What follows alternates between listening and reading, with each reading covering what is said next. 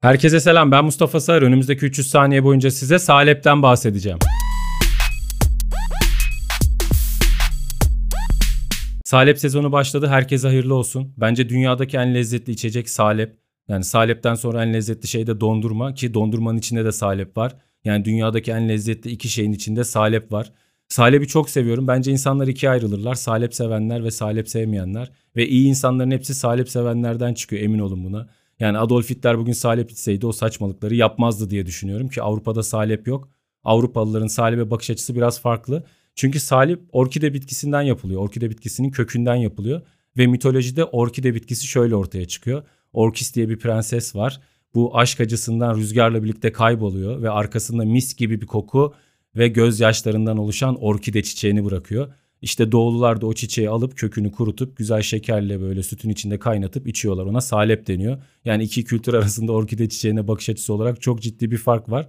Ki Orkis Hanım'ın Akibeti de bilinmiyor yani onun daha sonra ne oldu kimse bilmiyor. Belki de Zeus kes diye de Orkis Hanım'ı hani gözyaşları bu kadar lezzetliyse düdüklü de kaynatınca nasıl olur gibi biçim. Mitolojide oluyor böyle hikayeler bu arada. Bu benim saçmalamam değil araştırın isterseniz. Orkide çiçeğinin kökünden yapılan lezzetli bir içecekten bahsediyoruz ama bu Türklere geçişi yani bizim kültürümüze geçişi Müslümanlıkla birlikte olmuş. O çok enteresan. Yani çünkü zamanında kımız içen Türkler Müslüman olduktan sonra alkolü bırakıp salebe geçmişler. Her yerde bir anda salep shoplar falan açılmış. Bence o biraz zor bir geçiş olmuş olabilir. Yani kımıza gerçekten düşmüş bir adam için ertesi gün salep içmek biraz zor. Çünkü kımız ya bütün gece kımız içersin sabah kalkarsın bir hangover'ın vardır. O zaman bir salep içersin hani şeker bir kendine getirir ama tutup da yani bir anda salebe geçmek zor olmuştur.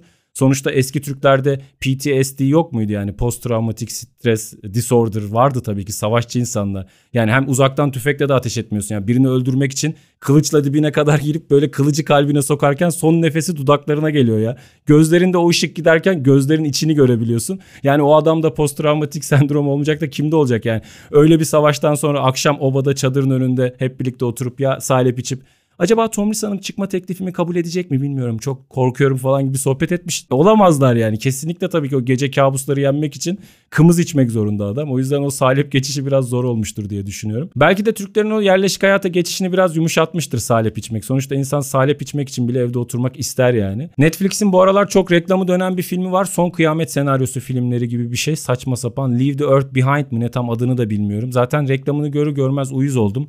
Sokaklara geyikler koymuşlar. İnsan metrodan çıkıyor bir geyik görüyor ve korkuyor. O korkuyu da almış sanki filmin başarısıymış gibi filmin jeneriğinde kullanıyor. Yani adam sabah 8'de işe giderken metrodan indiğinde geyik görüyor diye korkuyor. O Netflix'teki filmin nasıl başarısı olabilir ki yani bunu kullanmaları artık çok iğrenç bir hale geldi. Yani inşallah ileride porno sektörü bunu kullanmaya başlamaz. Yani metrodan bir çıkıyorsun her tarafta Johnny Sins'ler falan ne olur bilemezsin yani. Çünkü sonuçta reklamcılar böyle şeylere çok rahat kopuyorlar. Ya ben filmleri sevmiyorum. Çünkü kıyamet senaryosu filmin artık sonu gelmesi gerekiyor. Yani kaç defa bu dünyanın sonu gelecek? Zombiyle geldi, vampirle bir kere geldi, meteor düştü, uzaylısı geldi, yerin altından uzaylısı çıktı, paralel yani her yerden bir uzaylı geldi, içimizden çıktı, sonumuzu getirmeye çalıştı. Ama hiçbir zaman insanların sonu gelmiyor. Çünkü Batı dünyasında kıyamet öyle bir şey. Birkaç kişinin hayatta kalması gerekiyor. Normalde bizim kültürümüzde Kıyamet öyle bir şey değil. Kıyamet günü geldiği zaman herkesin sonu gelir. Zombinin de sonu gelir. Drakula'nın da sonu gelir. Uzaylı uzayda isterse ışık hızında hareket etsin ona da sorulacak yani sabah namazını kıldın mı ya da sen Kont Drakula'sın orada hiçbir önemi yok Cenab-ı Rabbimin önünde sen de hesabını vereceksin yani. Bizim için kıyamet günü ama onlar için öyle değil. Onlar için kıyamet günü böyle güzel bir mücadele. O yüzden bin çeşit versiyonunu çekiyorlar.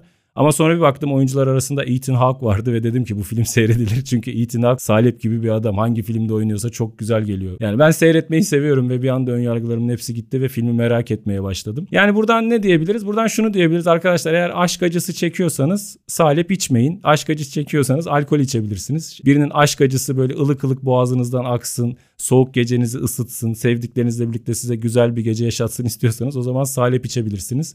Ayrıca orkist alkol alsaydı belki bugün salepimiz olmayacaktı bilemezsin diyorum ve buradan herkese salepli güzel günler diliyorum. Bir sonraki bölümde görüşmek üzere kalın sağlıcakla bitirmeden önce 16'sında Bursa'da special'ımı çekiyorum. Bursa'daki herkese haber verin gelsinler. Zaten çok az bilet kalmış ama o da şimdiden bitsin de ben de bunu düşünmeyeyim arkadaşlar. Görüşmek üzere kalın sağlıcakla.